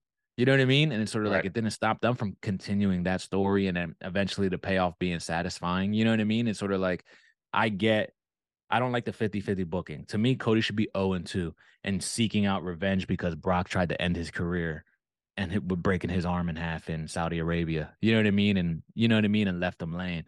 Hmm. And I still think there's value in that with with Cody taking a couple losses because then you're really cheering for the guy instead of making people go like, "Oh my god, this dude he got away." But you run the you run the risk of the um Cena, like you were talking Yeah, about Bianca. for You, sure, you, you yeah. run the risk of this crowd turning on Cody if he becomes too Superman esque for the adult fans Mhm, or for the yeah. teenage fans. The kids love it. Uh, what you rate this match so we can get to the main event? What you rate this match? I give it a two point two five out of five. Just because you couldn't believe. Yeah, I just couldn't get watching. behind. Yeah, I just couldn't get behind. I was I left more annoyed. Hmm. Yeah. This and was um, so it's not even about you know what I mean, like the result. And like he lost. So it's not just me being. It's just I didn't like the way it went down. right. You didn't like the the unrealism. Yeah. the- I guess you could say. Um, yeah, I have this actually five point three at this point. Okay. This is my favorite match. Five point three out of ten. It wasn't you know goat status or anything like that, but I do appreciate the story. And I think um, I'm with you though. I don't love the 50-50 booking. I think um, you don't always have to do that. Someone will tell you this is storytelling 101. This is Hollywood 101. This is wrestling 101. But Mhm. you, this is you know what makes us love wrestling is unpredictability and and whether you go your stat your way where Cody takes two L's and chases that final win or you go my way where Cody proves right off the bat he's already Yeah. above Brock Brock's washed up whatever you want to say you could have did that you don't always have to go 50-50 now we got a trilogy it looks Yeah. like we'll see how it goes in SummerSlam um it was crazy though I mean Cody you know with the with the arm injury and um they are building the the Superman I do want to say though um I like Cody's facial expressions. I think he sold really well. And, you know, I think there is a realism about obviously not about being in that move, but you're a fighter and you're a actual fight fan. For a lot of like Mhm. fake wrestling fans, Yeah. this isn't as unbelievable. You know what I mean? Where they they can kind of um, look past that stuff. But let's look into the main event. Sami Zayn, Kevin Owens, tag team champions, undisputed tag team champions Mhm. taking on Roman Reigns and Solo Sikoa. This one kind of came out of nowhere when Roman and, and Solo decided they were going to enter the tag ti- the tag titles here and um, kind of push the Usos aside. This bloodline story, this bloodline feud, it's been going very strong for very long. We've had a lot of disinterest in it. We've had a lot of interest in it. We've had kind of indifference. Um, did this match because there was a lot of drama. Did this Yeah. match re wet your palate? Did this get you back in on any bloodline family feud drama? Or did this match and the drama that was in it, did it sort of um continue to beat a dead horse, so to speak? Like, are you in on the Mo- bloodline? Yeah. or are I'm you more the I'm more the fading out? latter. Yeah, more the Okay. latter where like it felt like when it was all going down, like let's let's just let's just get to it, right? The nitty Yeah. gritty, right? Like the match was a fine match, like a lot of these like bloodline matches and this feud. 25 minutes, so you give you a lot of time. Yeah, plenty of time. The matches are like okay to to good, I guess, right? Like in terms of work rate and all that. Mhm. But then it's the drama at the end, right? This is like what people, I guess, are paying to see, right? Um, and so like finally we have the moment, like I guess people have been waiting for, where the Usos turn on Roman, right? Like Roman gets tough with these guys again. Jey sort of like bowing down a little bit, and then Jimmy just snaps and kicks Roman's face off. And then there's a lot of drama between the brothers and passion and crying and all this mess, right? Like, I just felt this time around, it was like, okay, we've gone to the well one too many times, right? Like it's like two it's too the many same- now. Yeah, it's like exactly. It's like it's the same thing, but now we hit the conclusion. And I understand that they have to do this, but like it's like you guys maybe missed the moment, right? Like I, I personally, I know the crowd popped, but I think that's um it's not an honest reaction, right? Because they're popping for everything. You know, it's like the Mhm. Puerto Rican crowd, right? Like they were popping for everything. So it didn't matter. The crowd was going to pop. If they did none of it, the pop, the crowd probably loses their mind with whatever the finish of this match is, right? So did I think that drama and all that stuff was good? Um, I did like you know, I'm seeing people online like, oh, Jimmy and Jey should get need Oscars, you know, with these performances. And it's like we already talked about that. I know. These guys yeah, need to watch other anything, forms of anything, media. Yeah. Yeah. But like, was it did I think the drama was good? Yeah. And like there was a good reaction from the crowd and they kicked Jey's I mean Roman's face off and Jimmy's like, I did what you should have done a long time ago. It was just us. And Paul Heyman, I thought Paul Heyman was still exceptional. Like his facial expressions and like the drama that he was uh, like in the shock. I was just like, Paul Heyman was still very good, um, doing his best to make it feel like this is the most important stuff in wrestling. But I'm just kind of like, this is still going, bro. Like, can we get? Can you guys just break up? Like, can we this? Can we You, just you want it to completely this? disintegrate. You want it all over. Yeah, like like let's just get to it. You know what I mean? Like I love Mm. long term storytelling and I like thinking uh, way ahead in terms of your booking, but it's just like we've all known where this was headed. And like when this happens, we go, okay, so we knew this was going to happen. Like, let's just get on with it already. That's just the impression I was left with. You know, like Let me- I do think let me. I think it was strong. Let me go through the details of like you said, the Usos appearing. They were going after KO at ringside. They ended up hitting Sami with a double super kick. Mhm. But uh the well, they were going to, I should say. They tried, but they ended up hitting solo. Solo, and that's when yeah. Tro- that's when Roman got pissed. They started pushing, you know, Jimmy and Jey around. That's when Jimmy drilled Roman with the super kick, and Jey was yelling at him, continuing that like indifference, which is kind of the problem I've had in this story. Is like Jey is such a flip flopper. Like Mhm. he like he'll hug Sami and be like, "You did this to my family," but at the same Mhm. time, he he's like he's all over the place. Jey Yeah. is. I know people are very much Team Jey lately, and he's good. You know, he's he's good at what he's doing. And the drama was what it was. Did they go to the well another time too many? I think you're probably right because the thing is, I'm with you. I love slow burn storytelling. Mhm. Like in my in film, TV, I, I like a nice slow burn. And in wrestling, this is different. I'm going to give them props for this very long term family bloodline story that they've committed to telling. And I think when they get to the back, my prediction is months ago, I think Triple H and Paul Heyman must have sat down with these guys or whoever, and they're like, "Look, Jey, you're going to have your moment in a couple months. Jimmy, think it's four months from now, it's going to be Mhm. your moment. Like Sami, you're gonna like they're they're all they're passing the torch around to everybody get like uh Mhm. like you said Oscar worthy moments. Yeah. But um, but I think what we're getting to is the explosion of um the bloodline in a way. And to, to just wrap it up real quick, because um KO was able to take advantage. KO and Sami both they hit their uh their pin on their their finishes on solo, got the win Mhm. and and you know Jimmy and Jey very conflicted, of course, until until all the other stuff went down with with the super kick to Roman and with, so with this bloodline exploding, um, are we? uh, So we're going we're leading towards Solo and Roman versus the Usos now, right? It Mhm. looks like that might be the thing that happens at the next Premium Live event. Um, now we have the bloodline feuding and imploding, and one by one they're leaving. Like Sami predicted, or or Cody, or whoever it was, kind of predicted this. I think, I guess, I, I guess I'll ask you now as we get to kind of um, let, what you rate this match. Let me let me ask you a rating on this match. I'll give this match um a two point seven five out of five. Okay, I'm like four point eight out of ten, right around there. 4.8, yeah, 4.9. Yeah. So very close because it is a storytelling match, and this is yeah. you know for what it's worth, I love the storytelling. But um, mm-hmm.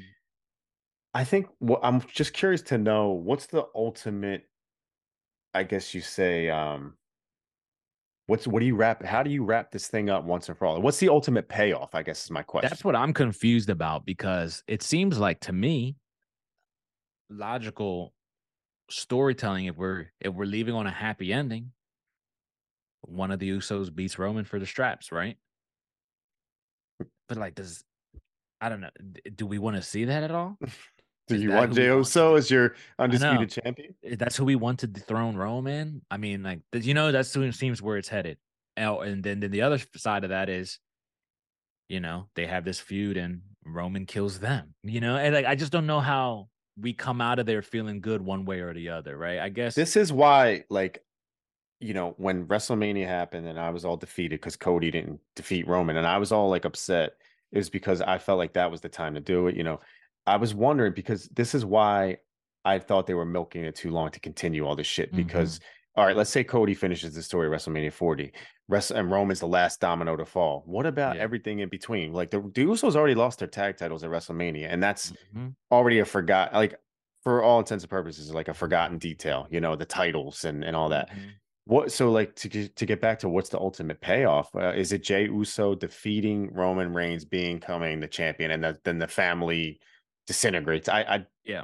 As long as these guys are in this company together, I don't see like how you don't just keep them together. But mm-hmm. also, I like the drama a little bit. Paulie's in on it. Um, let's continue real quick because we're gonna wrap it up soon. But yeah, what's the ultimate payoff? So what else do you got besides like maybe one? I, I don't know, but this isn't gonna happen now or maybe it is, maybe it won't. But like this is what I would have done because I meant I brought up to you guys uh, maybe last week saying I think this is where Roman, you know, whatever happened, Roman gets pinned by Sami. and that was like a way to in this Sami, match. Yeah, in this matchup, this is what I would have done.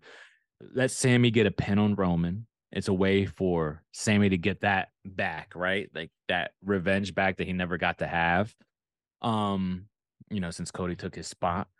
And then uh, you know, you get that, and then Solo starts to look at him like, Well, you're giving my brothers this hard time for losing.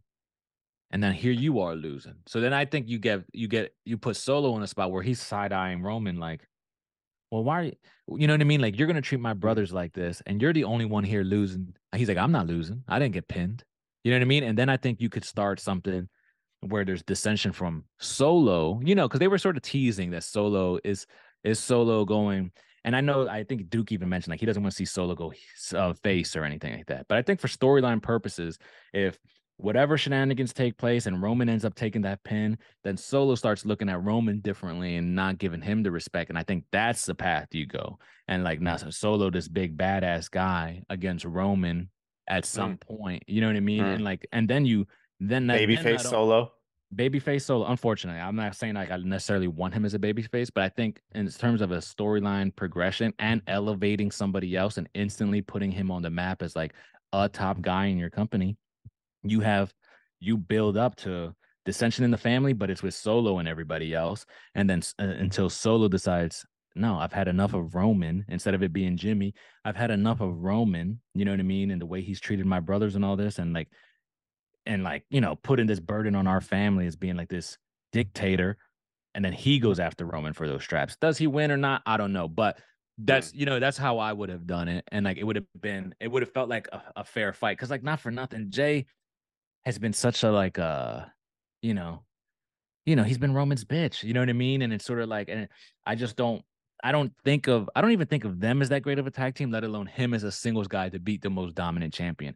But we're solo of the last still, 30 yeah, years, 40 years. Exactly. Yeah. So like with solo, there's at least some mystique. There's some unknown. You know what I mean? He seems like a badass. He's instantly been put into situations where he has to be like an enforcer for big guys. And it's not a, an, a super original story of the enforcer of the group finally having enough of the mm-hmm. annoying champion, right? Like it's not the most original thing, but it would have worked because the family ties there, and that's how I would have approached it. Can they still mm-hmm. do that? I mean, I don't know. Solo took the pin. You know, I, just, yes. I think they just I think they just messed up any possibility of something interesting like that. I don't know if that's interesting to other people, but that's what how I would have looked at it. There's just the Usos, they're they're a tag team to me. And it's like I don't see them as singles guys at all. Mm-hmm. And Solo is. So I don't know. Well, let me ask you this. Um, I feel like with for me, I was so adamant that Cody win at WrestleMania for my heart and my fandom and stuff like that. But also logically, would it have made sense if Cody or you know Cody beat Roman and he's the only one to lose at WrestleMania? The Usos keep their tag titles and they look at Roman side eyed, right? And then now maybe Roman's loss is yeah, a different wrinkle yeah, yeah. than Roman having the titles because the Usos lost their tag titles, and the next night or you know, Smack Roman didn't really scold them and kick them out of the family. They yeah, just yeah, continued yeah. on, and it's just mm-hmm. like mm-hmm. it just seems like um, they're milking it, and I do respect it. I think it's better than like remember when Roman was champion all those other times, and we would just be like another Roman match. Oh my god, he is boring. You know, he's got so much better though with this storytelling. The bloodline stuff, yeah, it's better than what it was, right? Yeah. What we were getting sure. before with Roman. So I guess at least we're sitting and talking about it. We're kind of compelled. We were like, who's going to be the one to end it? How does yeah. it end? At least they're giving us more questions than I guess you know we had before. Um, but yeah, I want to say shout out to Sami Zayn. I guess being at the Saudi Arabia show, he, you know, I know he was a guy who never thought he would be there against it. Yeah, he was against it, but you know they figured that out. Um, props to him. And I think you know, right now this this bloodline stuff main eventing. It feels it feels right, but they might be very close to where like we're we're already saying going to the well once, yeah. but like they're getting very close to. For me, anyway, um, mix it up. Put Brock on last with Cody, or put the world title like it yeah. doesn't. Yeah, the show doesn't have to end be... the same way, right? Because it's the same ending. Mm-hmm. Same. For a lot of these events, you know what I mean? And it's like, all right, we I think it's time. Jimmy got his moment this time because this yeah. was his time to get his moment. Exactly. Everybody's now like all, all the focus is on Jimmy, so he's the flavor of this week. Um, let's rate the show overall and then get out of here. What do, what do you rate this Night of Champions 2023 overall? I'll give it a five out of ten, and that's not a bad grade. You know what I mean for especially for WWE shows, as far as I'm concerned. You know what I mean. I thought a lot of the matches were uh, the only one I had below average, I think, was the Trish and um, Becky match, and then Brock and Cody, ever so slightly below average, just because I just was annoyed most of the time. But uh, you know, I thought I thought it was fun enough. I didn't have a bad time watching it. I think five is a, a five is a passable grade for me, and um, yeah, I thought it, that's what it is. That's fair. I'm right with you. I'm actually four point eight out of ten. And it's um there was more of a I guess uh, the crowd really helped the show, not like Puerto Rico, so to speak. Yeah, and there yeah, wasn't exactly. as much like exciting or thrilling sort of returns or nostalgia or anything like that. Yeah. Just felt like a glorified house show, like a lot of these premium live events do feel like. Um, mm-hmm. but this one, you know, top to bottom, I think it was solid, pretty much an average show. I think the champ, the people involved, like the world championship match, I didn't really have a horse in the race. Like I wasn't really invested, but it was a solid match.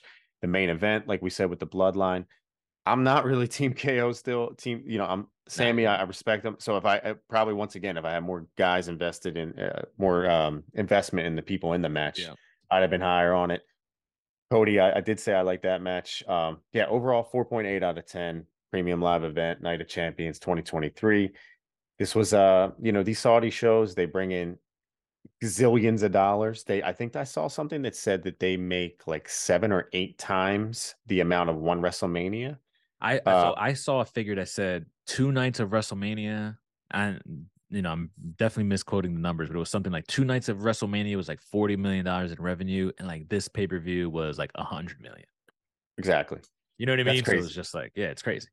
So on one hand, you're like, you know, money talks, business talks, right? Yeah. So they're doing their thing. WWE knocked another one down. We have more questions than answers. That's cool, I guess, coming out of an event because you want to know where's it going to go with the bloodline. What's going to happen now with uh yeah. Asuka? She's women's champion, shocked the world, I guess, ended Bianca's reign. So yeah. we got a big moment there. Um, so we have some questions going into SummerSlam. I know Money in the Bank is coming up, so WWE's doing their thing. I know there's a lot of people that are still invested in Roman Reigns. 1,000 days. It's pretty It's pretty insane. One of my one of the guys I think is a goat. Yeah, be- You know, I mean, look, he, he's doing his thing. So who's gonna end Roman's reign? Let us know in the comments. What's your fantasy booking? How's this story gonna end for the bloodline? Is it gonna be Cody in Philly next year? Is it gonna be Jey Uso? Is it gonna be Solo? Is it gonna be someone we haven't talked about? Is it gonna be Gunther? Um, maybe the IC champ beats the world, you know, undisputed champion. Um, let us know in the comments. Follow along with us. Appreciate all the listeners, all the subscribers, all the commenters. Nearing a thousand followers on Instagram. Appreciate all that. Everyone on YouTube, thanks for listening. For the East West Connection, Frank, we'll be back with Duke next week. Back here on No Soul. Peace out.